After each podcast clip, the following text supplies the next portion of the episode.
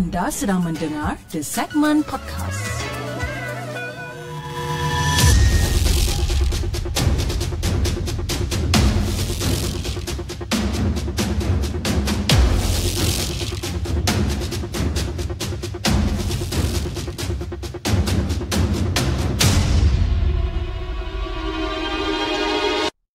أعوذ بالله من الشيطان الرجيم بسم الله لو أنزلنا هذا القرآن على جبل لرأيته خاشعا متصدعا من خشية الله وتلك الأمثال نضربها للناس لعلهم يتفكرون. صدق الله العظيم.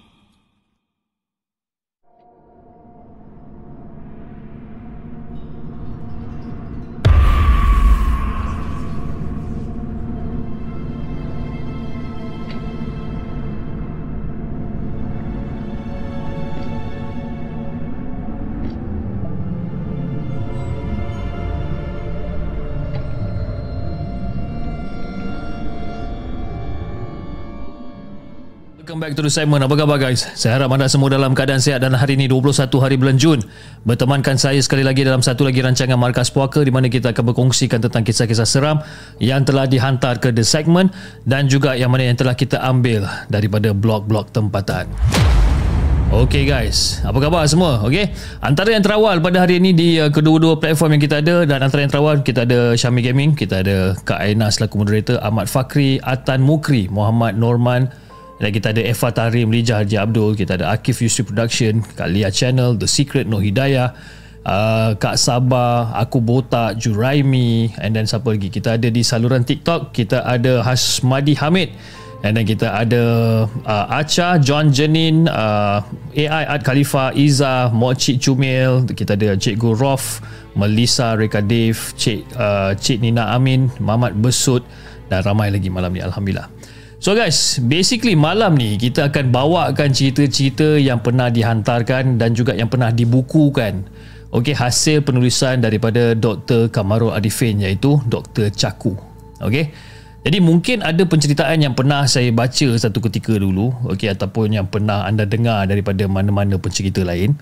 Dan ada tajuk yang kita guna yang asal dan ada yang kita ubah bagi memudahkan anda semua untuk faham sebabkan bila kita ceritakan tentang uh, cerita-cerita kedokteran ni uh, dia ada some certain word yang kita sendiri kurang faham kan uh, jadi untuk malam ni the segment kita akan dedicatekan malam ni malam khas untuk uh, Dr. Caku jadi kalau korang berminat okay, korang uh, ataupun nak membeli buku penulisan daripada beliau ni uh, anda boleh layari link uh, yang kita akan sediakan sebentar nanti okay? alright guys jom kita bacakan kisah kita yang pertama. Kisah yang ditulis oleh Azlin. Jom kita dengarkan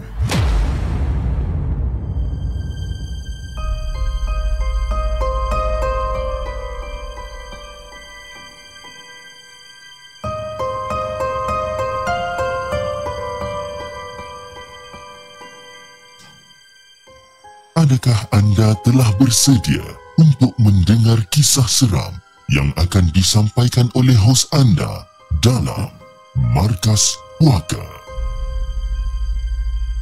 Assalamualaikum semua. Waalaikumsalam warahmatullahi. Malam tu, aku bertugas sebagai houseman iaitu pegawai perubatan latihan siswazah dekat ward bersama dengan dua orang jururawat. Jadi masa shift malam, rutin jururawat untuk mencatat tanda vital pesakit. Okay. Jadi jururawat tu pun pergilah daripada katil ke katil sehinggalah ke katil 17. Dan dekat situ, dekat katil tu, ada satu susuk tubuh seorang wanita yang wajah dia ni terlindung. Jadi bila nurse nampak benda ni, dia macam agak pelik jugalah apa benda ni sebenarnya kan. Sebab apa? Sebab masa lakukan pass over ataupun serah tugas tu, jururawat shift sebelum ni kata katil tu kosong, memang tak ada orang. Tapi mungkin juga ada pesakit baru yang telah dimasukkan ke ward yang mungkin orang tak sedar. Jadi pada keesokan harinya tu, jururawat tu pun pass over balik kes tu kepada jururawat shift pagi pula. Jadi bila jururawat tu pergi ke katil Tiba-tiba dia terdiam bis. Tak ada satu nota pun yang berada dekat dalam eh, dekat dalam komputer berkenaan dengan pesakit katil 17 ni. Tak ada pesakit yang didaftarkan dekat katil tu.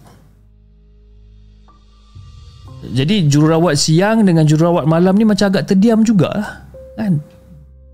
Jadi jururawat malam ni ataupun yang yang kerja shift malam ni dia, dia pun macam mula tertanya macam siapa dekat katil 17 malam semalam. Dan secara spontan Dia orang tengok dekat katil 17 17.180 katil, ini. Kan? Dan katil tu memang kosong Fiz tak ada orang. Tapi memang betul-betul ternyata Yang dia nampak ada seseorang dekat atas katil Yang berselubung dengan selimut Sehinggakan ke, ke, ke, ke bahagian kepala Mula dia orang tanya, siapa yang berselubung, ya siapa yang berselubung malam tu?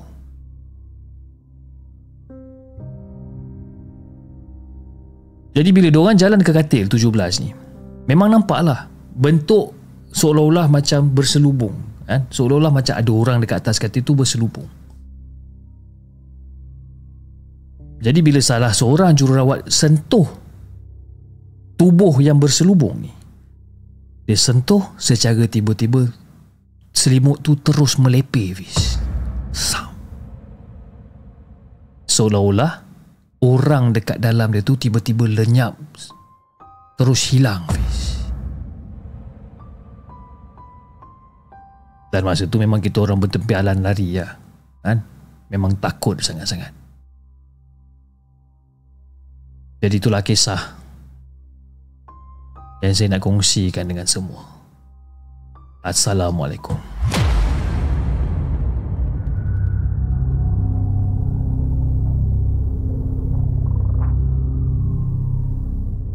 Jangan ke mana-mana. Kami akan kembali selepas ini dengan lebih banyak kisah seram. Itu dah guys, kisah yang pertama, kisah yang dikongsikan ataupun yang ditulis oleh Azlin dengan kisah dia berjudul Katil Nombor 17. Dan seram juga eh. Kisah dia kisah-kisah ringkas eh. Malam ni Memang kita dengar macam Ui sebelah cerita banyak Cim nak baca kan eh, Tapi tak eh, Kita baca yang Short-short story kan Kisah-kisah ringkas kan Dan Kisah-kisah ni semua yang yang telah dipilih yang yang kami rasa uh, berbaloi lah untuk kita share okay? sebabkan ada yang seram-seram jugalah boleh tahan eh? walaupun pendek walaupun uh, kisah-kisah dia macam very short eh very short tapi dia agak seram juga. Macam cerita yang pertama ni pun boleh tahan seram juga kan? Yalah bila jururawat tu datang pegang dekat selimut tu selimut tu macam kembung. Macam ada orang dekat bawah selimut tapi the moment dia pegang selimut tu selimut tu terus melipis. Ha itu macam seram sikit. Okey jom. Uh, kita uh, teruskan dengan kisah kita yang kedua kisah yang ditulis oleh Zizi. Okey dia kata uh, Assalamualaikum kepada semua Waalaikumsalam warahmatullahi Jadi sebenarnya kisah ni berlaku sekitar 6 tahun lepas di sebuah ward medical di sebuah hospital yang terletaknya di pantai timur. Jadi pada malam tu lebih kurang dalam pukul 12 malam. Ada seorang pesakit berumur lebih kurang dalam 50-an dimasukkan ke dalam ward kerana bacaan gula dalam darah dia memang yang agak tinggi lah. Kan? Di samping pesakit ni dia ada masalah buah pinggang. Jadi nak dijadikan cerita, keadaan makcik ni dari hari ke hari semakin tenat tu. Dan pada malam tu, secara tiba-tiba makcik tu meracau-racau sebelum dia tak sedarkan diri. Dan antara perbualan yang masih saya ingat pada waktu tu adalah saya tanya dekat makcik ni, makcik, makcik, Makcik kenapa makcik pandang ke atas ni makcik? Makcik tengok siapa dekat atas ni? Kan? Kadang makcik tu macam-macam dia tengok atas. Makcik tengok siapa kat atas ni? Makcik nak ikut dia. Hah? Makcik nak ikut dia? Nak ikut siapa ni makcik? Makcik dah lah eh. Makcik nak ikut siapa ni? Makcik nak ikut dia. Makcik nak ikut dia? Makcik nak pergi mana ni makcik? Dan masa aku tanya Makcik nak ikut Apa nak ikut pergi mana? Tiba-tiba makcik tu beliakkan biji mata dia. Dia, kata Aku nak pergi karak. Dia kata dia nak, dia nak pergi ke karak. Memang keadaan masa tu memang agak kecoh kat Hafiz. Memang kecoh masa tu Jadi selepas perbualan tu tamat berlaku sedikit kecemasan tapi tak berbuahkan hasil lah. Makcik tu meninggal pada saat tu juga.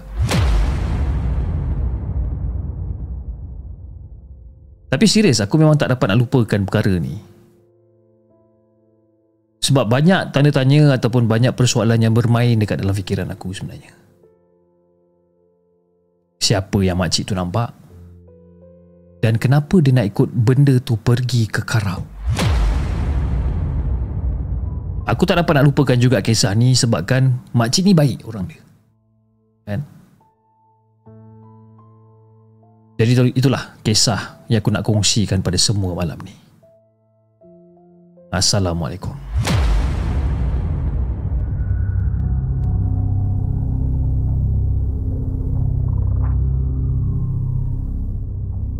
Ke mana-mana. Kami akan kembali selepas ini dengan lebih banyak kisah seram. Kisah yang kedua. Kisah yang dikongsikan oleh Zizi dengan kisah dia berjudul Ambil Roh. Pendek je kisah dia, kan? Siapa yang makcik tu nampak sebenarnya? Kan? Adakah dia nampak benda-benda yang bukan-bukan?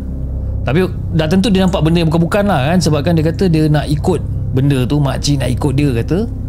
Dan dia kata dia nak ikut pergi ke Karak. Oh pergi ke Karak tu buat apa kan? Karak ni tempat-tempat keras. Ok alright terima kasih kepada Zizi ya, dengan kisah dia yang kedua. Dan jom kita teruskan dengan bacaan kita yang seterusnya. Kisah yang ketiga kisah yang dikongsikan oleh Mariani. Dia kata Assalamualaikum kepada semua. Waalaikumsalam warahmatullahi ok sebenarnya pada hari tu saya kerja shift malam. Dan pada malam pertama lebih kurang dalam pukul 3 pagi macam tu dalam CCTV bilik pesakit dekat ward psikiatrik nampak ada satu susuk badan putih sedang duduk dekat kepala pesakit. Dan susuk tubuh ni dia bukan duduk dekat bahagian kepala tau. Dia duduk dekat atas kepala pesakit 10 minit jugalah pesakit ni macam menggelupur kan? Dan lepas pada tu lembaga tu lompat pergi duduk dekat atas pesakit lain pula. Kemudian dah tak tahu dah dia pergi ke mana. Jadi kita orang macam rewind balik lah rewind balik rakaman CCTV tu nak tengok lagi sekali. Betul ke apa benda yang kita orang nampak ni so bila kita orang rewind balik dan kita orang play balik CCTV footage tu lembaga tu dah tak nampak cumanya rakaman pesakit tengah menggelupur tu masih ada dekat situ. Itu malam yang pertama. Malam yang kedua pula. Lebih kurang dalam pukul 3 pagi jugalah. Nampak ada orang botak kulit hitam. Ada orang botak kulit hitam berlari-lari dekat luar tingkap. Nak bagikan gambaran yang lebih jelas, ward psychiatric ni dia berada dekat aras tujuh. Luar tingkap tu memang tak ada koridor. Dan dah tentu tak ada tempat nak berlari pun dekat sana. Bila fikir-fikirkan balik, pening juga macam mana benda tu boleh berlari dekat luar tingkap di aras yang ketujuh. Bila fikir-fikir balik pening kepala. Kan? Masih tak dapat jawapan benda ni. Jadi itulah kisah pendek yang saya nak kongsikan dengan semua. Assalamualaikum.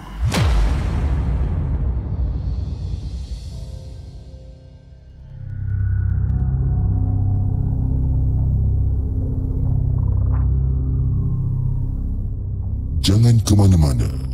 Kami akan kembali selepas ini dengan lebih banyak kisah seram. Kisah yang ketiga Kisah pendek je kisah yang ketiga ni kan CCTV pada pukul 3 pagi kita ada lebih kurang dalam 200 orang yang sedang menonton di saluran uh, merah pada malam ini dan kita ada lebih kurang dalam 120 orang yang sedang menonton di saluran TikTok pada malam ni. Antara semua lah, total of 300 lebih orang yang tengah menonton sekarang ni, siapa yang kerja kat hospital? Siapa yang kerja sebagai doktor? Siapa yang bekerja sebagai nurse? Siapa yang bekerja sebagai security guard di hospital? Cuba cuba orang kata apa? Cuba komen di di ruangan komen ha, siapa yang kerja dekat hospital ataupun siapa yang tengah menonton rancangan markas puaka sekarang ni di hospital ha, malam ni memang malam cerita pasal hospital je kan ha, ya dia kata saya engineer dekat hospital kan ha, Hikari Maya saya sebagai security kan Dila Nasha dia kata saya sebenarnya sakit hari ni lepas makan pedol okeylah sikit ha, jangan masuk hospital Ha, Syamil kata pernah jadi pesakit dekat hospital je cip. Eh, Nazmi, hi, hi Fiz. Oh, aku salam. Apa khabar? Apa khabar? Apa khabar Nazmi? Apa khabar? Tahu-tahu je cip malam ni turn saya jaga atuk dekat hospital. Ha, Akmalism ha, dia tengah jaga atuk dia yang berada di hospital. Akmal, jaga-jaga Akmal. Okey, alright jom kita dengarkan kisah kita yang seterusnya, kisah yang keempat, kisah yang ditulis sendiri oleh Dr. Chaku. Jom kita dengarkan.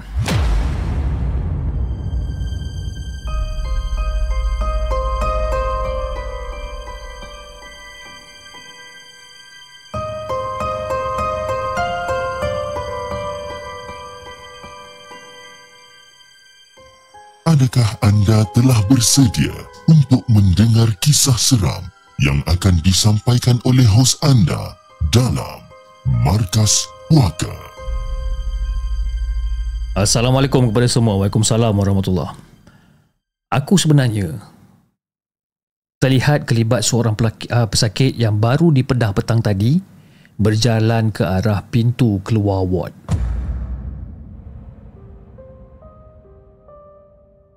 Sebenarnya kan beliau ni tak dibenarkan berjalan. Jadi aku pun macam kejarlah budak ni. Tapi dia sempat keluar juga. Jadi pada waktu tu aku cari dia ni. Serata koridor aku cari tapi aku gagal untuk jumpa budak ni. Jadi setelah pada tu aku kembali ke katil dia untuk kepastian. Kan betul ke budak ni keluar kan? Jadi bila aku sampai dekat katil dia aku macam eh budak ni masih ada dekat sana dan dia didampingi oleh anak sulung dia. Kenapa aku cakap budak? Budak ni dia, badan dia macam kecil-kecil sikit lah. Kan? Rupa-rupanya dia didampingi ataupun ditemani oleh anak sulung dia. Jadi pada waktu tu aku pun macam tanya ke dia macam, ah, Assalamualaikum bang. Tadi abang tadi abang tadi abang ada keluar ke tadi? Masa tu aku bertanya tapi suara aku dah sangkut-sangkut dah ni. Ah, tadi abang ada abang ada keluar ke tadi?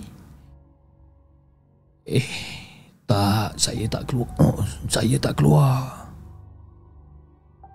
Yang awak nampak yang keluar tu kembar saya. Dia datang. Dia bertanyakan khabar.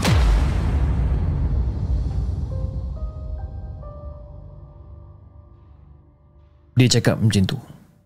Jadi bila dia cakap macam ni, tiba-tiba anak dia menyampuk. Eh Abah, biar betul bah. Abah nampak kembar Abah datang. Ya, Abah nampak. Takkanlah Abah nak bohong-bohong tipu-tipu pula. Abah, bukan ke Pak Ngah dah meninggal, bah?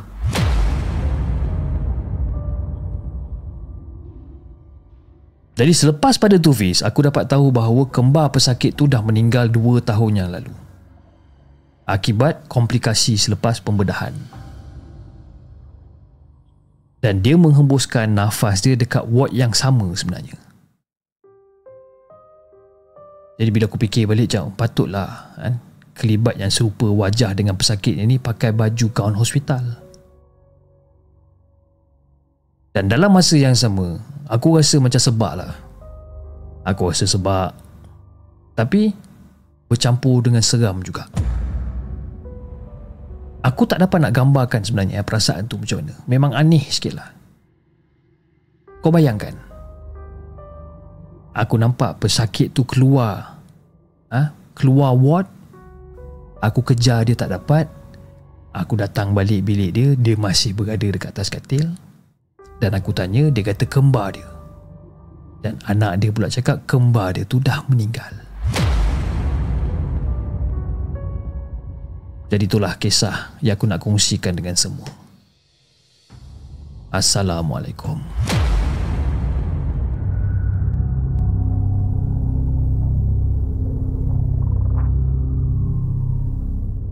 Jangan ke mana-mana.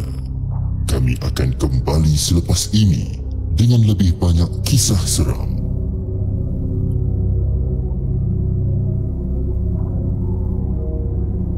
Kisah yang keempat, kisah yang dikongsikan oleh Dr. Caku sendiri dengan kisah dia berjudul Kembar di Ward Pembedahan. Abel Long 74 sedang layan the segment sambil tunggu durian gugur dalam dusun yang sunyi, kan? sepi dan tenang, keseorangan sambil tunggu member datang. dalam dusun, ha, seorang-seorang, sunyi-sunyi, dengar cerita tu.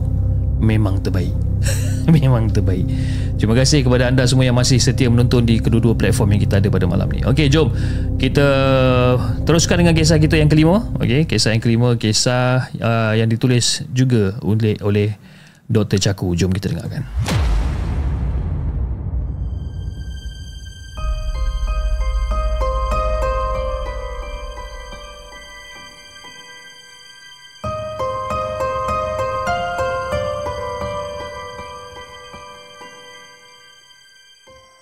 Adakah anda telah bersedia untuk mendengar kisah seram yang akan disampaikan oleh hos anda dalam Markas Puaka?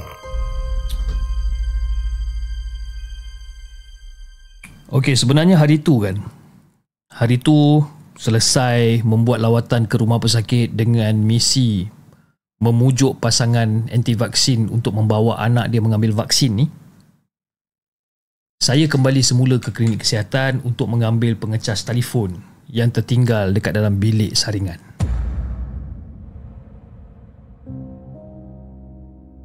Jadi pada ketika itu waktu tu macam agak agak lewat petang sikit lah. Jadi keadaan klinik sunyi. Keadaan klinik sunyi tanpa pesakit. Jadi bila dah ambil charger phone ni, saya pun cepat-cepatlah tutup semua lampu dekat dalam klinik dan beredar meninggalkan klinik sebabkan pengawal keselamatan dah sedia menunggu untuk mengunci pintu.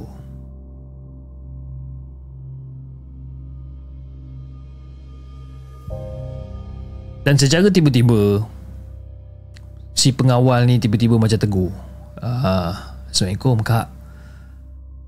Ah, kalau ya pun nak cepat balik, janganlah sampai tertinggal anak tu ha. Kesian dia terkejar-kejar. Tak apa, tak apa. Saya boleh tunggu, saya boleh tunggu. Akak tak payah kelang-kelang kabut. Tak apa, saya boleh tunggu. Kan kesian anak tu tertinggal kat belakang tu. Sambil-sambil pengawal keselamatan yang berdiri dekat depan pintu utama tu Sambil-sambil tu dia menggiling kepala lah kan? Lepas tu saya pun cakap Eh Bila masa pula saya tertinggal anak saya Suami pun belum ada Apatah lagi anak Saya jelaskan dekat Pengawal ni. Jadi pengawal ni cakap Dia kata Semasa saya masuk ke klinik Selepas pulang daripada lawatan ke rumah pesakit tadi Dia ternampak ada budak sekitar umur 3 tahun tengah ikut saya. Sebab tu dia anggap Yang kanak-kanak tu adalah anak saya sendiri Saya sebenarnya tak suka sangat berspe- uh, berspekulasi. Tapi pada hakikat dia Pasangan anti vaksin yang saya lawati hari tu ada seorang anak sekitar umur 3 tahun tu ada seorang anak sekitar umur 3 tahun tu baru meninggal dunia akibat dijangkiti virus. Kesian memang kesian bis. Tapi bila fikir-fikirkan balik macam agak meremang juga sebenarnya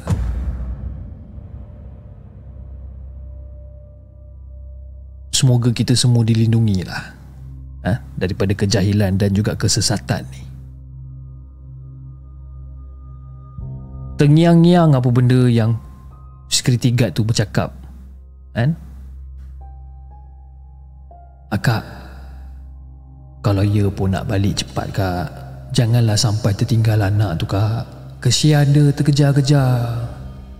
Tak apa kak saya boleh tunggu saya boleh tunggu. Akak tak payah kelam kabut kak masih terngiang-ngiang ayat daripada pengawal tu yang nampak budak kecil masuk ke dalam klinik bersama-sama dengan saya.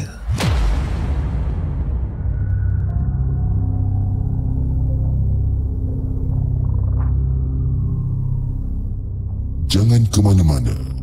Kami akan kembali selepas ini dengan lebih banyak kisah seram. Kisah yang kelima bukan anak saya. Dan kisah yang uh, kisah hasil nukilan daripada Dr. Caku sendiri. Seram eh. Bila kita pergi ke mana-mana, orang lain nampak benda yang kita tak nampak, kan? Dan benda tu mungkin mungkin real lah kot kan. Mungkin real bagi orang yang nampak tu sebabkan dia tak nampak macam pelik. Dia nampak budak kecil yang follow nurse ni masuk dalam klinik. Kan? Nurse tu ambil charger phone apa semua Lepas tu tutup lampu bagai Dan masa nurse tu nak keluar Budak tu berlari Nak keluar juga daripada klinik. Itu yang Pak Gad tu cakap Kenapa kau apa apa tinggal anak kat situ kan? Janganlah kelang kabut kan? Jadi bila fikir balik cakap eh seram juga benda ni kan? Siapa pernah kena benda-benda macam ni eh? Siapa pernah kena? Kan? Cuba komen sikit siapa pernah kena? Kan? Yang anda pergi ke tempat mana-mana tiba-tiba orang tegur eh siapa yang kau bawa tu sebenarnya Ah, seram. Okey, jom kita bacakan kisah yang keenam. Kisah yang keenam ni sangat-sangat pendek, okey, yang di, ditulis oleh Khaira. Dia kata pada 10 hari bulan 2 tahun 2015 selepas waktu Zuhur. Okey. Selepas waktu Zuhur, nenek koma disebabkan tekanan darah yang sangat-sangat tinggi. Jadi pada waktu tu saya tinggalkan nenek sekejap untuk uh, untuk tunaikan solat. Jadi bila saya balik daripada solat, Pesakit dekat dekat depan katil ni bagi tahu yang ada dua orang pelawat berpakaian putih datang. Dan dia cakap, ah, "Cik, tadi masa cik pergi solat tadi tu ada dua orang pelawat datang kat sini tengok nenek." Pelawat? Lelaki ke perempuan? Saya pun tak tahulah sebenarnya pelawat tu lelaki ke perempuan. Tapi apa yang saya tahu pelawat tu dia pakai pakaian putih. Pesakit dekat depan katil ni beritahu lah.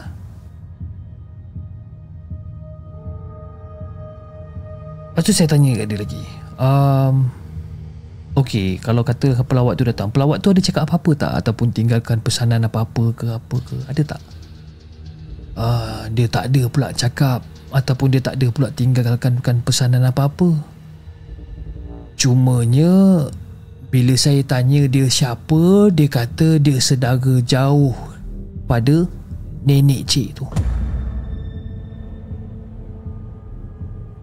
Jadi bila dia cakap pelawat tu adalah sedara jauh kepada nenek saya ni. Setahu saya nenek ni dah tak ada sedara dah. Dan masa tu saya terus telefon ustaz. Tit tit tit tit tit. Trrr, trrr. Hello, Assalamualaikum Ustaz. Uh, Ustaz Khaira ni Ustaz. Uh, Waalaikumsalam. Khaira, ada apa Khaira telefon ni? Uh, Ustaz, tadi masa saya uh, pergi solat zuhur tadi. Lepas balik daripada solat zuhur tu, uh, pesakit dekat depan katil nenek ni katanya ada pelawat datang. Pelawat, dua orang. Dua orang pelawat yang datang berpakaian putih. Jadi bila pelawat ni uh, bila pesakit tu tanya pelawat tu siapa dia kata saudara jauh nenek. Tapi ustaz saya punya nenek ni dah tak ada saudara dah ustaz. Oh. Kalau macam tu kamu sekeluarga ha, kalau ada keluarga dekat situ selain daripada nenek kalau ada keluarga ah kamu baca Yasin. Eh? Baca Yasin. Sebabkan keadaan nenek tu dah tak lama dah tu. Ustaz cakap keadaan nenek dah tak lama dah. Memang sedih bis. Memang sedih, sayu, pilu kan bila dengar ustaz cakap macam tu. Dan juga tak tercapai di akal fikiran memikirkan siapa gerangan pelawat yang datang tu tadi.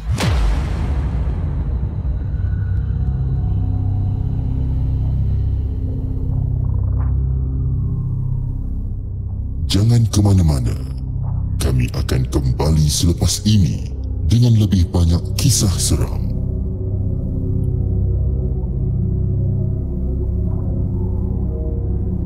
Itu dia guys kisah yang keenam. Kisah yang dikongsikan oleh Khaira Dengan kisah dia berjudul Pelawat Jemput Nenek. Ha. Seram eh? Bila dengar balik Siapa pelawat tu sebenarnya kan? Ya kita pun tak tahu. Ya, Sebagian kita Alhamdulillah kita masih lagi panjang umur Dan kita tak dapat nak experience Benda-benda yang diorang ni experience kan? Yang apa Orang-orang yang sebelum meninggal ni experience kan? Kita pun tak tahu apa benda yang diorang nampak tapi itulah Dua orang pelawat berpakaian putih datang Dan bila telefon ustaz Ustaz sendiri cakap suruh baca Yasin Dan juga Dia kata nenek dah tak lama kan? Siapa sebenarnya yang datang kan? Allahualam Okey, jom kita bacakan kisah kita yang seterusnya Kisah yang ke oh, Kisah yang ketujuh Okey, kisah yang ketujuh ni insyaAllah panjang sikit Okey, jom kita dengarkan kisah yang ketujuh Kisah yang dikongsikan ataupun yang ditulis oleh Dr. Caku Jom kita dengarkan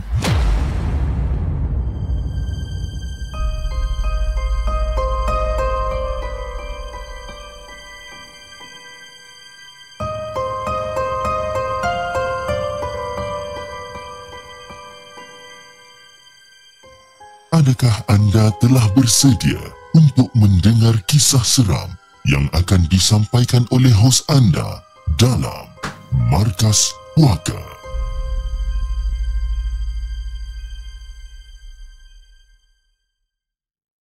Okey. Ward geriatrik adalah ward yang menempatkan warga emas. Jadi Puan Rokiah Puan Rokia adalah salah seorang yang sudah lama mendiami ward geriatrik ni. Dia mengidap pelbagai masalah kesihatan dan salah satunya adalah Alzheimer. Macam nyanyuk sikit lah. Ataupun yang selalu lupa ni. Dan memori Puan Rokia ni makin lama makin makin lemah. Dia tak boleh ingat sesuatu yang berlaku lebih daripada 2 jam yang lepas. Dan selain daripada itu, dia sentiasa ingat yang di umur dia masih lagi 40 sedangkan usia dia ni dah mencecah 75 tahun. Tolong, tolong, tolong, tolong saya, tolong saya. Bukan sikit-sikit teriak dia ni. Jadi bila kita orang datang dan jelaskan bahawa apa yang dilihat dia dalam refleksi cermin itu adalah diri dia sendiri, dan dia kini bukan berumur 40 tahun dia akan terkejut. Dia akan terkejut mendengarkan hal tu tapi dia cepat dan mudah untuk menerima hakikat yang sebenar. Tapi malangnya selepas dua jam dia akan terlupakan hal tu dan kembali menjerit kalau katakan dia tengok cermin. Yalah. Sebab dia ingat umur dia 40 tahun kan. Jadi bila dia tengok cermin, dia tengok muka dia kedut-kedut, rambut putih dan sebagainya, dia menjerit-jerit. Jadi disebabkan hal ni, kita orang terpaksa mengeluarkan semua cermin dan juga barang-barang yang ada refleksi ataupun yang ada reflection daripada cubicle dia ni. Tapi walaupun macam tu, kita orang tak boleh alihkan cermin yang berada dekat dalam bilik air kerana saiz dia agak besar dan benda tu dah melekat pada dinding. Agak mustahil kita orang nak cabut cermin ni. Sedangkan cermin solid yang berada dekat dalam bilik air itulah yang paling mengganggu dia sebenarnya. Asal dia masuk bilik air, menjerit-jerit dia dekat dalam bilik air. Jadi untuk mengelakkan Puan Rokiah ni terpekik setiap kali menggunakan bilik air ni, kita orang terpaksa mencari solution yang lain. Cermin dekat dalam bilik air itu ditutup dengan kain dan di atasnya ada pesanan yang tertulis rosak segala kesulitan amat dikesali. Sila tekan loceng panggilan jika perlukan bantuan. Terima kasih. Kita orang letak note sebesar-besar alam dekat situ. Jadi sejak daripada hari itu, dah berkurangan lah ataupun dah berkurang kekerapan Puan Rukiah terpekik melihat imej dia sendiri di dalam pantulan cermin. Lagipun, Puan Rukiah memang jarang menggunakan cermin kerana dia jarang mendandan diri dia sendiri.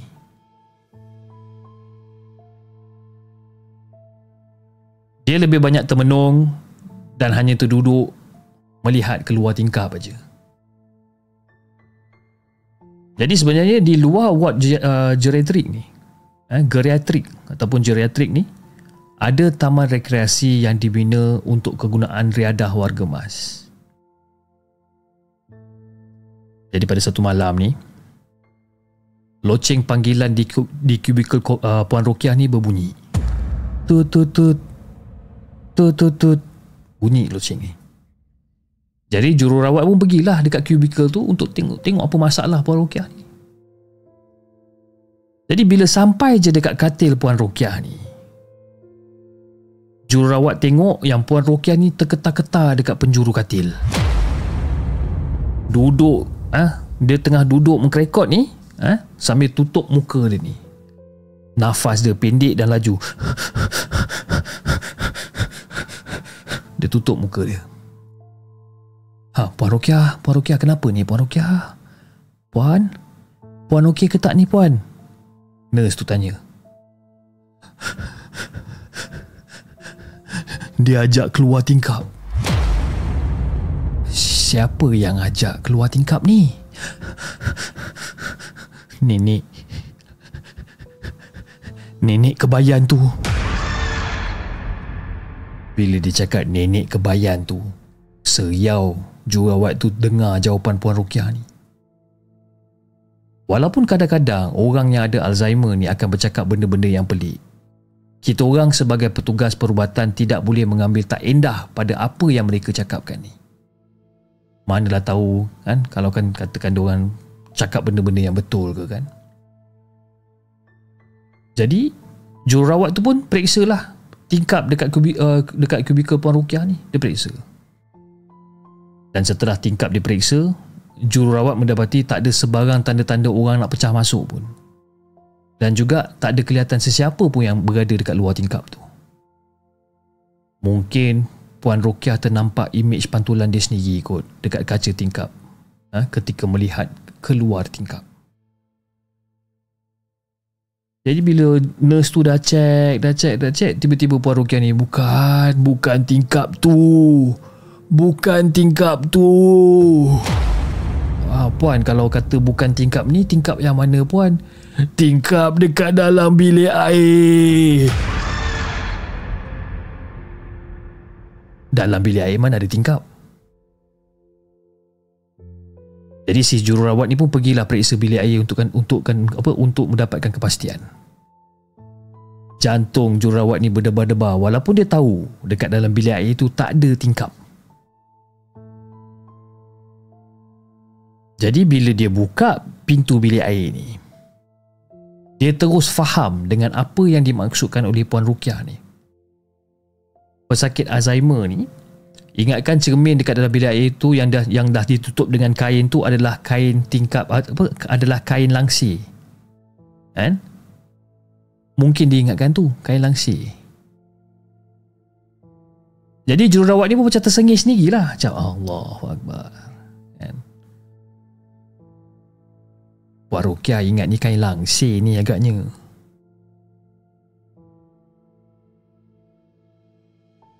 Tapi sebelum jurawat tu keluar daripada bilik air tu Secara tiba-tiba kain yang menutupi cermin tu bergerak dan ber, dan juga terselah Kain yang menutupi cermin dekat dalam bilik air tu bergerak dan juga terselak sedikit. Dan bila jururawat tu pusing dekat arah cermin tu, apa yang jururawat tu nampak adalah wajah Puan Rokiah yang sedang tersenyum lebar dekat dalam cermin tu. Suara serak basah masa tu. Sambil-sambil tangan Puan Rokiah tu keluar daripada cermin dekat dalam bilik air tu.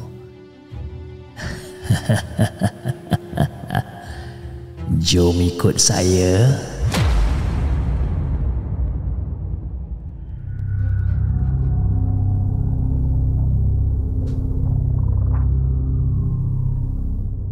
Jangan ke mana-mana. Kami akan kembali selepas ini dengan lebih banyak kisah seram. Itu dia guys, kisah yang ketujuh. Cermin Ward Warga Mas. Ui, cerita ni seram.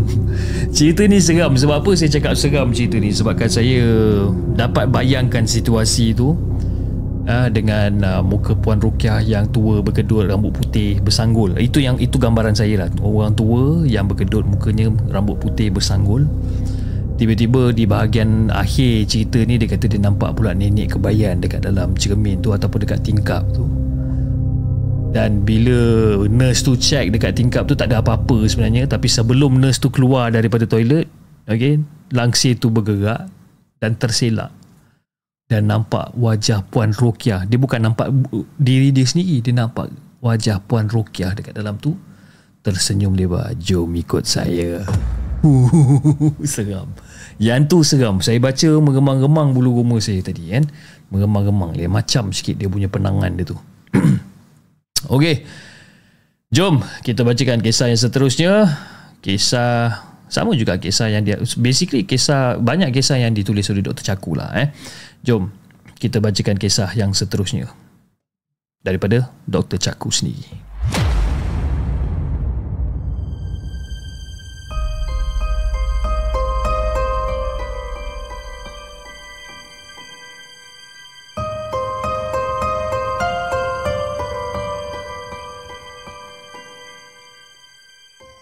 Adakah anda telah bersedia untuk mendengar kisah seram yang akan disampaikan oleh hos anda dalam Markas Puaka.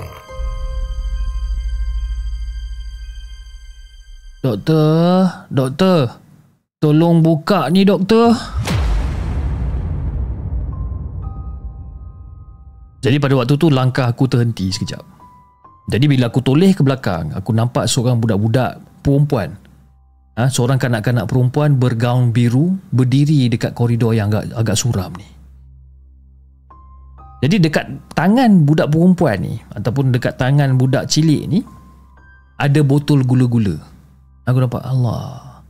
Mes ni meh. Mes ni. Meh doktor bukakan. Sambil-sambil aku tersenyum lah tengok gelagat budak kecil ni. Tapi bukan saya yang cakap doktor budak kat luar tu yang cakap. Sambil-sambil menuding jari telunjuk dia ke arah tingkap. Jadi aku intai kat luar.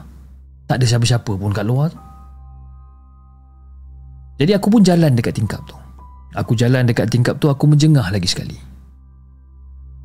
Jadi dari tingkat 8 hospital ni, eh, hanya kelihatan deretan lampu eh, yang melimpahi ataupun yang menerangi petak-petak parking yang lengang dekat bawah sana. Mana datangnya? Eh?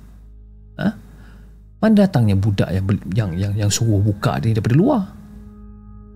Dan masa tu pula pukul 1 pagi. Jadi aku pandang balik kat budak perempuan ni. Eh, mana ada siapa-siapa kat luar? Eh, tipu doktor eh. Jadi bila aku cakap macam tu, budak tu tadi terus menangis dan terus lari mendapatkan ibu dia. Jadi bila dia berlari ke arah ibu dia, dia melepasi seorang nurse. Dan nurse tu pun pandang aku. Aku pun macam Aku angkat bahu tanda buntu lah macam Entah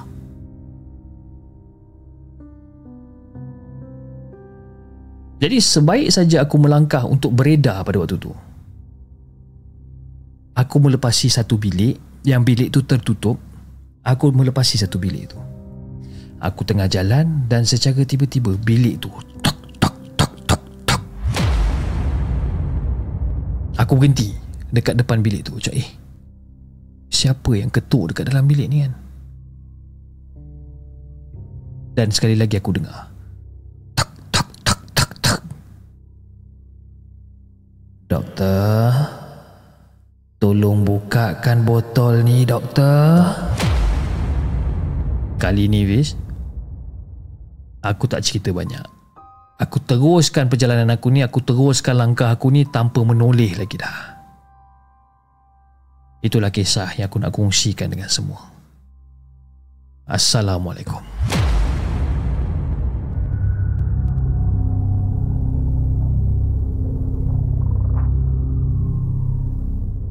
Jangan ke mana-mana. Kami akan kembali selepas ini dengan lebih banyak kisah seram. Kisah pendek yang ke-8 daripada Dr. Caku dengan kisah dia berjudul Tolong Buka. Jom kita bacakan kisah yang seterusnya. Kisah yang dikongsikan oleh Zainiza. Zainiza. Zainiza. Dia kata Assalamualaikum kepada semua. Waalaikumsalam warahmatullahi Okey, sebenarnya ni kan, Hospital Kemaman eh, tahun 1960-an ada seorang makcik ni baru saja dimasukkan ke dalam ward. Badan sihat tak tahu sakit apa sebenarnya. Dan malam-malam berikutnya pesakit-pesakit lain semua tak boleh tidur. Seolah-olah macam ada yang mengganggu tidur dia orang ni. Jadi memandangkan makcik tu kelihatan pelik je ha, mata melilau ha, bercakap dengan kita orang pun macam tak berani nak bertentang mata dan sebagainya jadi pesakit-pesakit lain ni semua dah berpakat berpakat untuk memberitahu dan berbincang dengan staff ward berkenaan dengan makcik tu dan esoknya tu dia dah dibenarkan keluar daripada ward tapi dia tak nak balik jadi seorang pesakit telah berpesan kepada saudara dia yang melawat untuk membawa duri mengkuang. Dia cakap dengan saudara ni ni, eh, nanti besok kalau kau datang nak melawat aku, kau tolong bawakan duri mengkuang boleh tak? Ah, uh, makcik nak buat apa? Tak ada. Aku tengok pesakit depan ni macam pelik lah. Nanti tolong bawakan duri mengkuang. Eh, aku nak curi-curi letak dekat bawah tilam makcik ni. Kan? Makcik yang pelik tu lah. Ha, besok kalau kau datang jangan lupa eh. Bawa duri, duri mengkuang. Bagi kat aku, aku nak letak dekat katil dia. Jadi keesokannya tu, sedara dia datang melawan. Sedara pesakit ni lah datang melawan bawa duri mengkuang. Ha, kau bawa duri mengkuang. Bawa.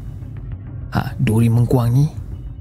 Ha, kau tolong selitkan dekat katil dia tu, dekat bawah tilam dia tu boleh tak? Kau tolong buatkan untuk aku. Jadi saudara dia yang melawat ni pergilah buat. Letak duri mengkuang dekat bawah. Tilam makcik yang yang berperangai pelik ni. Jadi petang tu makcik tu yang uh, baru balik daripada check up masuk balik ke ward duduk dekat atas katil tu.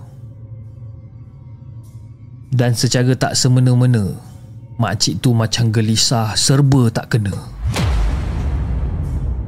Dan akhirnya petang tu juga makcik tu minta dikeluarkan daripada ward. Sebenarnya kan ada orang kata ada pelesit sebenarnya. Makcik tu ada bawa pelesit. Tapi kalau lelaki dia panggil sebagai polong.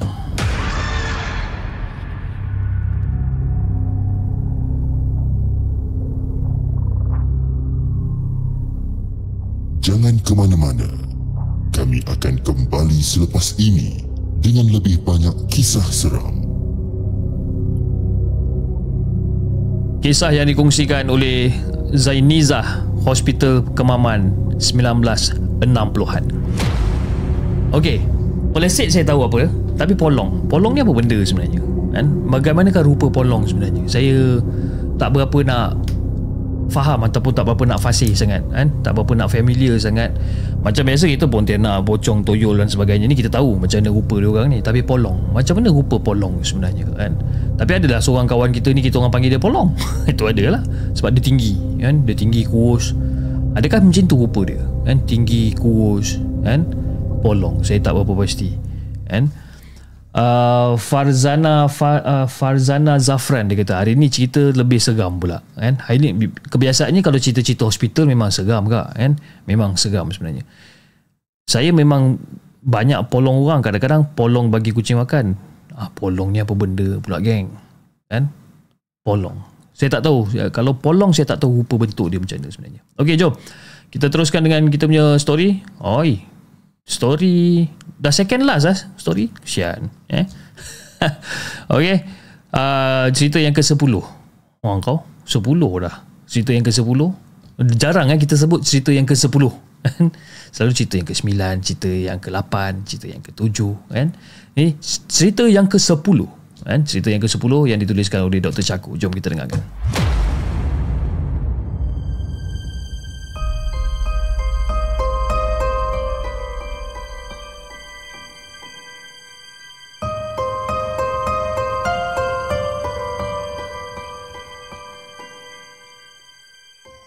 Adakah anda telah bersedia untuk mendengar kisah seram yang akan disampaikan oleh hos anda dalam Markas Puaka?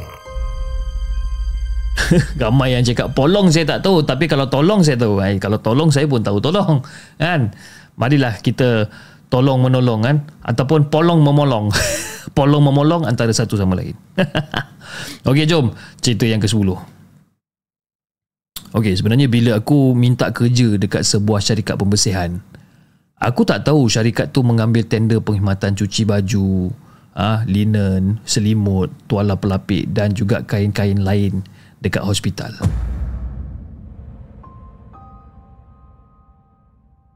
Korang tahu tak? Kain dan baju dari hospital sebahagian besarnya adalah darah, muntah, najis dan sebagainya. Itu semua tak ada masalah lah sebab kita orang ni akan bersihkan ikut prosedur. Memang boleh bersih lah benda-benda ni kan? Darah, muntah, najis ni memang boleh bersih, tak ada masalah. Tapi kadang-kadang ada masa kita orang akan terjumpa peralatan seperti gunting, penyepit dan banyak lagi alat-alat yang aku sendiri tak tahu nama dia dan aku sendiri tak tahu apa kegunaan dia. Kalau terjumpa barang kemas, cincin, gelang, jam tangan, subang dan sebagainya, tak ada siapa berani ambil sebab bimbang ianya adalah milik orang yang dah mati. Naya eh. Naya kalau pemilik dia cari. Dan kadang-kadang dalam gumpalan-gumpalan kain tu akan terjumpa juga benda-benda yang mengerikan. Secara terus terang aku cakap, aku terpernah jumpa kaki manusia. Pekerja lain pernah terjumpa sisa otak. Pernah terjumpa kulit, sisa daging, gumpalan rambut. Entah bahagian manusia yang mana pun pernah jumpa. Dan seram juga tengok benda-benda macam ni.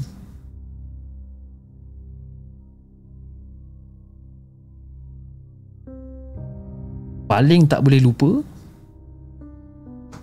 kita orang pernah terdengar suara macam tangisan bayi datang dari gumpalan-gumpalan kain yang belum dibersihkan lagi. Pernah terdengar cuak gila masing-masing masa tu. Jadi pengurus menyuruh kita orang periksa betul-betul. Manalah tahu ada orang buang bayi dekat dalam tong linen ke? Kita tak tahu. Dan akhirnya bila kita orang periksa, kita orang unggah segala kain-kain dekat situ. Tangisan tu berhenti. Dan tangisan tu berhenti dengan sendiri dan tak ada apa-apa yang aneh dijumpai dalam gumpalan kain yang dibersihkan hari itu. Memang tak ada. Agak misteri juga sebenarnya.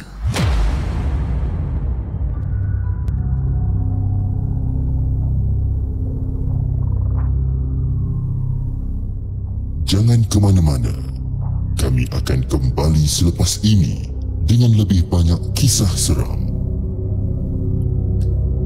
Cerita yang ke-10, cerita yang uh, dikongsikan ataupun ditulis oleh Dr. Chaku, urusan Dobby Hospital.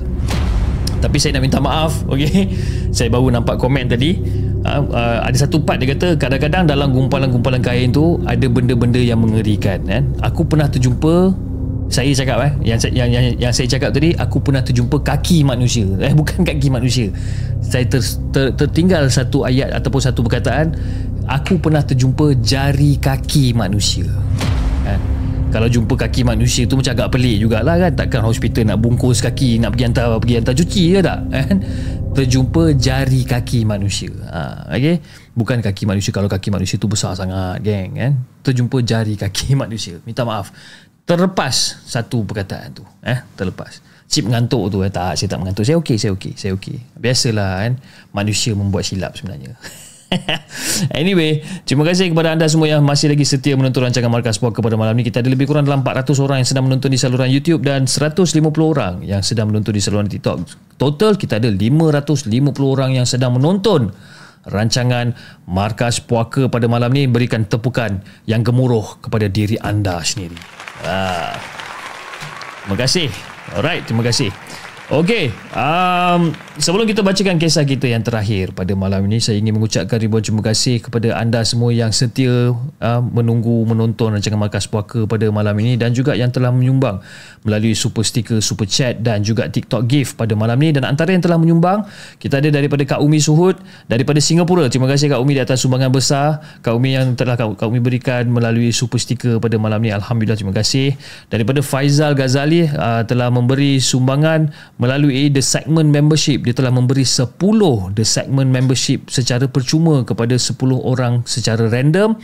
Tahniah saya ucapkan kepada anda yang telah mendapat uh, 10 The Segment Membership pada malam ini. Dan di saluran uh, TikTok kita ada sumbangan uh, TikTok gift daripada Always Be daripada Creep Monster daripada uh, eh Creep Monster apa khabar?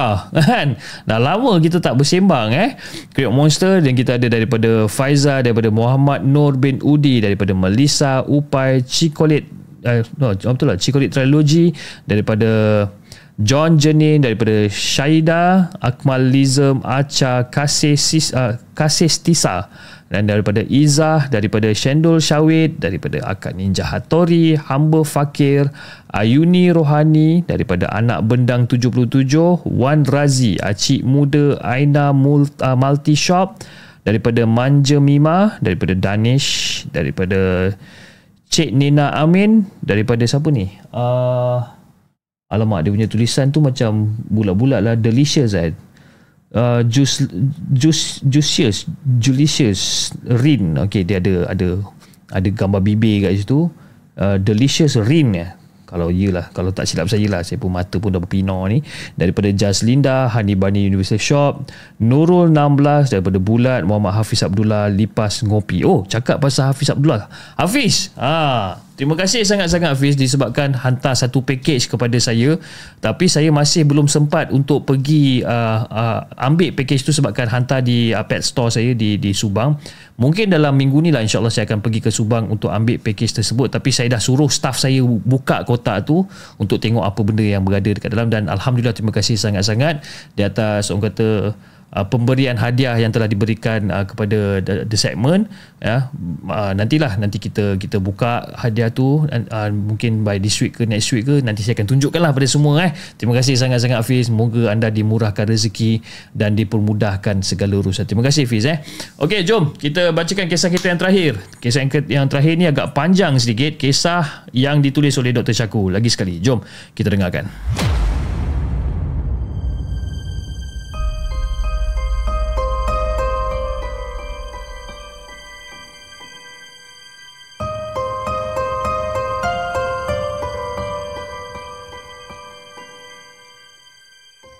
Adakah anda telah bersedia untuk mendengar kisah seram yang akan disampaikan oleh hos anda dalam Markas Puaka?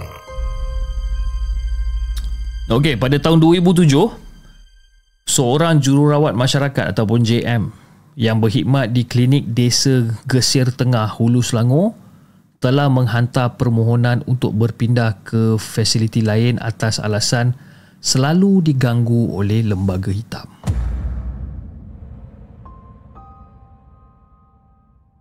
Itu tahun 2007. 2009 pula seorang lagi JM mengadu diganggu oleh bunyi-bunyian dan juga bau-bauan yang pelik di klinik desa keberkenaan. Dan hal ni mula berlaku setelah beberapa bulan dia berkhidmat dekat fasiliti itu. Tak ada perkara aneh yang dialami pada awal pembinaan dia dekat sana. Tapi sebenarnya dia punya kemuncak dia apabila dia mula terlihat kelibat yang mencurigakan dan sejak daripada itu gangguan semakin hari semakin parah. Dia sering dia sering mengadu lah. Dia mengadu yang sering diganggu oleh entiti yang menyerupai seorang perempuan tua. Rakan setugas dan juga lembaga hitam. Walau bagaimanapun, JM berkenaan tetap berkhidmat di fasiliti berkenaan. Masih dekat situ. Itu 2009. Jadi pada 2012, JM yang sama telah mengalami gangguan ketika sedang bertugas. Dikabarkan bahawa ketika bertugas, secara tak semena-mena dia jatuh pengsan dan kemudian apabila sedar, dia telah berkelakuan aneh. Jadi rakan setugas dia ni terus minta bantuan lah kepada petugas di klinik desa yang berhampiran ni. Jadi seorang petugas telah datang daripada KD lain untuk bantu dia ni. Dan setibanya petugas berkenaan di klinik desa Gesir Tengah ni, didapati JM yang menerima gangguan tu sedang duduk memeluk tubuh dengan mata yang merah dan suara garau seolah-olah seperti kerasukan. Jadi pada waktu tu penduduk sekitar telah dipanggil untuk membantu sebenarnya. Jadi setelah JM yang kena kerasukan tu kembali sedar, dia cakap lah yang dia kata sebelum insiden tu berlaku dia merasakan seperti dirinya ni di awang-awangan dan kemudian telah menampak telah ternampak satu lembaga hitam. Dan selepas pada tu dia dah mula tak sedarkan diri. Dan dia pun tak sedar apa benda yang berlaku sebenarnya. Dan beberapa hari kemudian Dia sekali lagi diganggu. Dan sebaik saja petugas klinik desa Gesir Tengah pulang daripada makan tengah hari Mereka mendapati JM yang diganggu tempoh hari sedang berada dekat dalam bilik pemeriksaan. Dia dikatakan sedang mengerbangkan rambut dan memintal-mintalkan rambut dia ni. Jadi apabila JM berkenaan disapa, dia terus respon dengan serta-merta. Kenapa buat kawan aku dan aku sakit sebenarnya? Ah, Kenapa buat kawan aku dan aku sakit? Jadi akibat mengalami gangguan yang berterusan ni, para petugas lain telah meminta bantuan daripada penduduk sekitar untuk membawa JM tu balik ke kampungnya iaitu di Kuala Kubu Baru. Dan dia kemudian ni telah dipindahkan ke tempat uh, dipindahkan ke tempat bertugas yang baru untuk mengelakkan insiden tu kembali berlaku. Jadi dalam masa yang sama juga, petugas lain pun ada mengadu mengalami gangguan juga dan mereka mendakwa telah muncul beras berwarna kekuningan bertaburan dekat dalam klinik dan juga tandas pada setiap pagi walaupun ianya telah dibersihkan pada hari sebelumnya. Selain itu, terdapat juga ada satu patung hitam dekat atas bumbung fasiliti berkenaan dan patung hitam tu tak jatuh daripada bumbung meskipun hari hujan lebat ataupun angin kencang. Patung tu tetap berada dekat situ juga. Dan kewujudan patung hitam tu dikaitkan dengan gangguan yang dialami oleh para petugas. Dia orang selalu nampak kelibat hitam, nampak nenek tua, nampak perempuan rambut panjang dekat dalam klinik. Dan aduan aduan ni ha, adalah konsisten tau. Cerita yang sama konsisten dengan aduan yang berlaku sejak tahun 2007. Dan juga terdapat kanak-kanak yang menerima rawatan dekat fasiliti tu mengadu bahawa mereka ternampak seorang nenek tua melambai-lambaikan tangan dia dan memanggil-manggil budak-budak ni. Itu pada tahun 2012. Pada tahun 2013 ke 2016 gangguan paranormal masih berlaku tapi petugas yang berkhidmat di klinik Desa Gesir Tengah ni masih boleh meneruskan perkhidmatan klinik seperti biasa. Jadi sekiranya seorang ataupun sekiranya anggota merasa tak mampu bertahan dengan gangguan tersebut, mereka akan meneruskan perkhidmatan di bawah pondok di bahagian luar klinik berkenaan dan mereka akan masuk semula ke dalam bangunan klinik sekiranya ada petugas lain yang menemani mereka atau terdapat pesakit yang datang untuk mendapatkan rawatan. Tak ada gangguan yang berat berlaku kat dalam tempoh ni. 2013 ke 2018. Tak ada gangguan yang berat yang berlaku. 2017. Ada seorang JM ni telah ternampak seekor ular hitam dekat dalam klinik. dan dia telah meminta bantuan jiran yang duduk berhampiran klinik untuk menangkap dan membunuh ular tersebut. Jadi ular tersebut berjaya ditangkap dan berjaya dibunuh. Dan sejurus selepas tu, JM berkenaan terus jatuh pingsan. Tak dapat dipastikan sama ada kejadian tu ada kaitan dengan gangguan paranormal ke tak. 2018 Masa tu ada dua orang JM yang sedang bertugas. Diorang ni terdengar bunyi-bunyian yang aneh serta terhidu bau kapur barus berada dekat dalam klinik. Jadi hal ni menyebabkan diorang ni tak berani nak masuk klinik dan hanya menunggu di pondok luar klinik. Dan tak lama kemudian, seorang wanita datang bersama dengan tiga orang anak dia tu untuk buat pemeriksaan rutin anak dia ni. Jadi dia orang tiga orang ni semua masuk bersama-sama lah. Kan? Masuk bersama-sama. Mak dengan tiga orang anak ni semua masuk bersama-sama.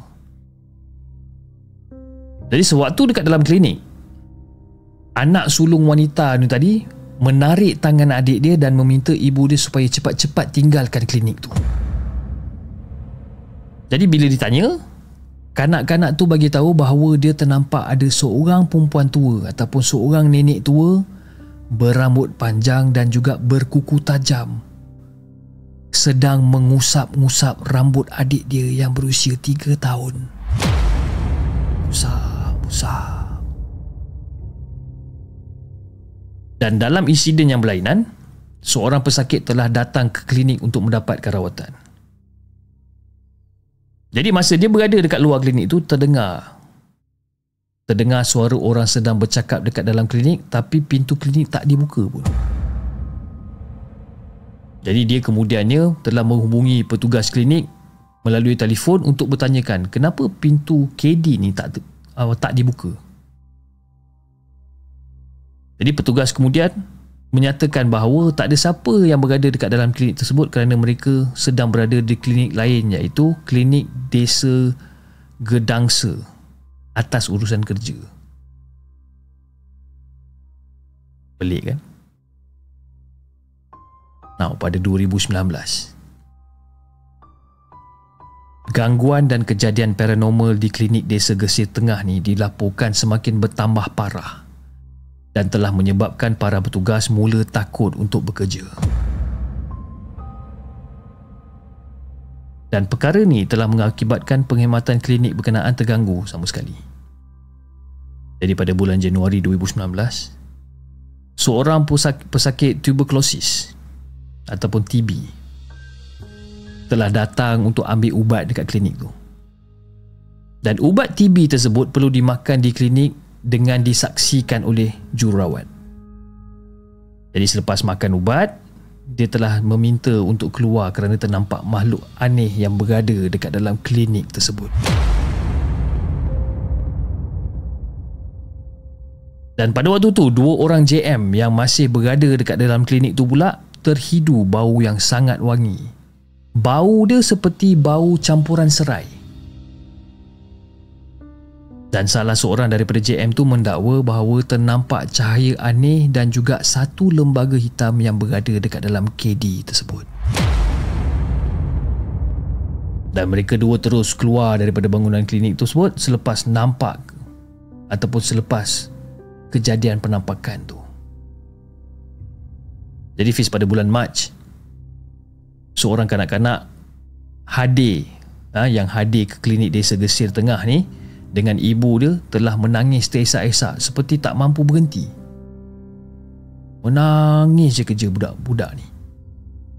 Dan dia ajak ibu dia keluar daripada klinik.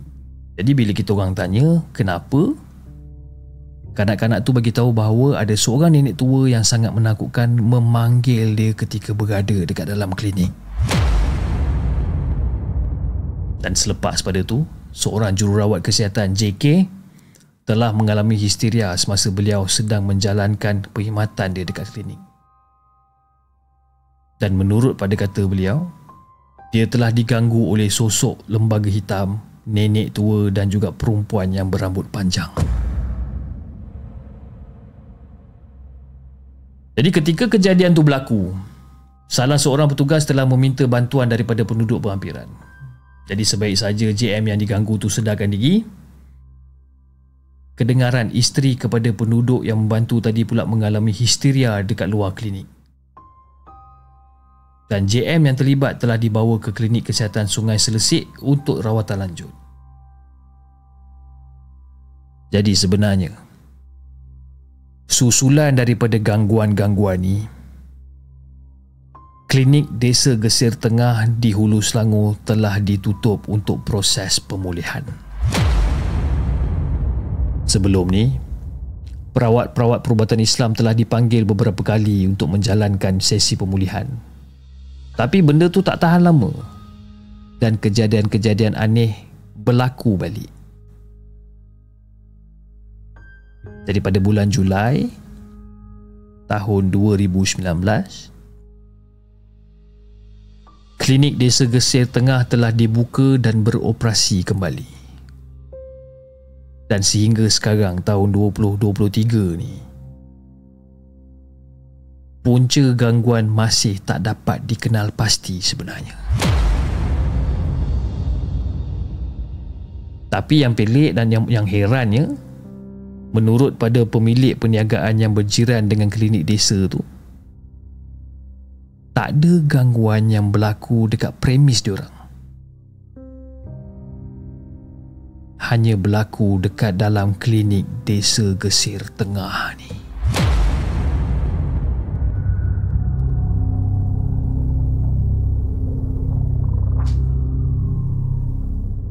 Jangan ke mana-mana. Kami akan kembali selepas ini dengan lebih banyak kisah seram. Itu dia guys kisah yang terakhir pada malam ini. Okey, dan kisah yang terakhir ni dia ada bagi gambar. Okey, dia ada bagi gambar dengan kisah dia berjudul Gangguan Mistik Klinik Desa Gesir Tengah Hulu Selangor. Dan ini adalah gambar yang telah diberikan oleh Dr. Jaku sebenarnya. Jom kita lihatkan gambar ni. Saya pun tak berapa pasti sangat ni gambar apa tapi jom kita tengok. Okey, satu, dua, tiga. Ah, itu gambar dia sebenarnya. Okey. Kepada penonton-penonton di uh, saluran TikTok kalau katakan anda nak tengok gambar yang uh, telah dilampirkan eh yang telah dilampirkan oleh Dr. Caku tu sendiri. Okey, ini adalah sebenarnya satu gambar di mana gambar untuk makluman penutupan sementara klinik Desa Gesi Tengah Hulu Selangor. Okey. Dia tulis kat sini lah, untuk makluman pihak tuan uh, klinik Desa Gesi Tengah telah uh, tengah telah mengalami kejadian aneh berulang uh, semenjak tahun 2007 yang mengganggu urusan pengkhidmatan pesakit dan mendapat rawatan yang mendapatkan rawatan di klinik tersebut. Didapati gangguan mistik uh, mistik semakin kerap dan meninggalkan kesan trauma kepada anggota dan juga uh, pesakit semenjak setahun kebelakangan ni. Okey. Macam-macam lah tulis Lepas tu dia kata Sehubungan dengan itu Pejabat Kesihatan Daerah Hulu Selangor Telah membuat keputusan Untuk memberhentikan sementara Operasi klinik di Segesir Tengah Dan memindahkan perkhidmatan Ataupun temujanji pesakit Ke klinik kesihatan sungai uh, lagi satu ni yang jaraknya kurang daripada 5 km daripada klinik desa Gesir Tengah. Uh, so basically cerita yang disiarkan ataupun cerita yang di apa yang dikongsi oleh Dr. Caku ni sebenarnya adalah salah satu kisah benar sebenarnya. Yalah, sebab kan dia ada dia siap bagi notis kan. Dia siap bagi notis yang dia orang akan tutup klinik ni dan sebagainya kan. Terima kasih kepada Dr. Jaku di atas satu perkongsian yang terbaik. Uh, berkenaan dengan kronologi uh, klinik desa Gesir Tengah ni kan. Saya pun tak tahu kat mana sebenarnya tapi ada penonton-penonton di uh, saluran TikTok dan juga ada juga penonton-penonton di saluran YouTube yang tahu tempat ni kat mana yang tahu yang dia kata oh klinik ni dekat je dengan rumah saya dan sebagainya kan. Ada. Jadi uh, mungkin mungkin orang boleh menceritakan dengan lebih lebih lanjut lah kan berkenaan dengan klinik desa ni okey? Tak ada tapis-tapis dah straight to the point surat dia kan? Betul. Surat dia straight to the point ada gangguan mistik terus. Ambil cerita habis cerita kan? Okey. Anyway saya ucapkan ribuan terima kasih kepada semua yang ma- masih setia menonton rancangan Markas Puaka pada malam ni. Kita ada 430 orang yang sedang menonton di saluran uh, YouTube pada malam ni dan 140 orang yang kita yang yang yang telah uh, menonton di saluran uh, TikTok pada malam ni okey?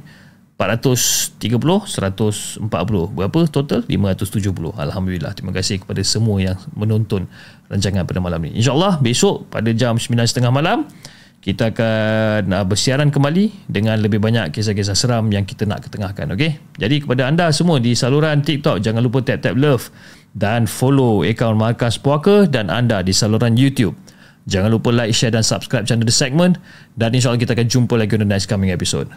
Assalamualaikum.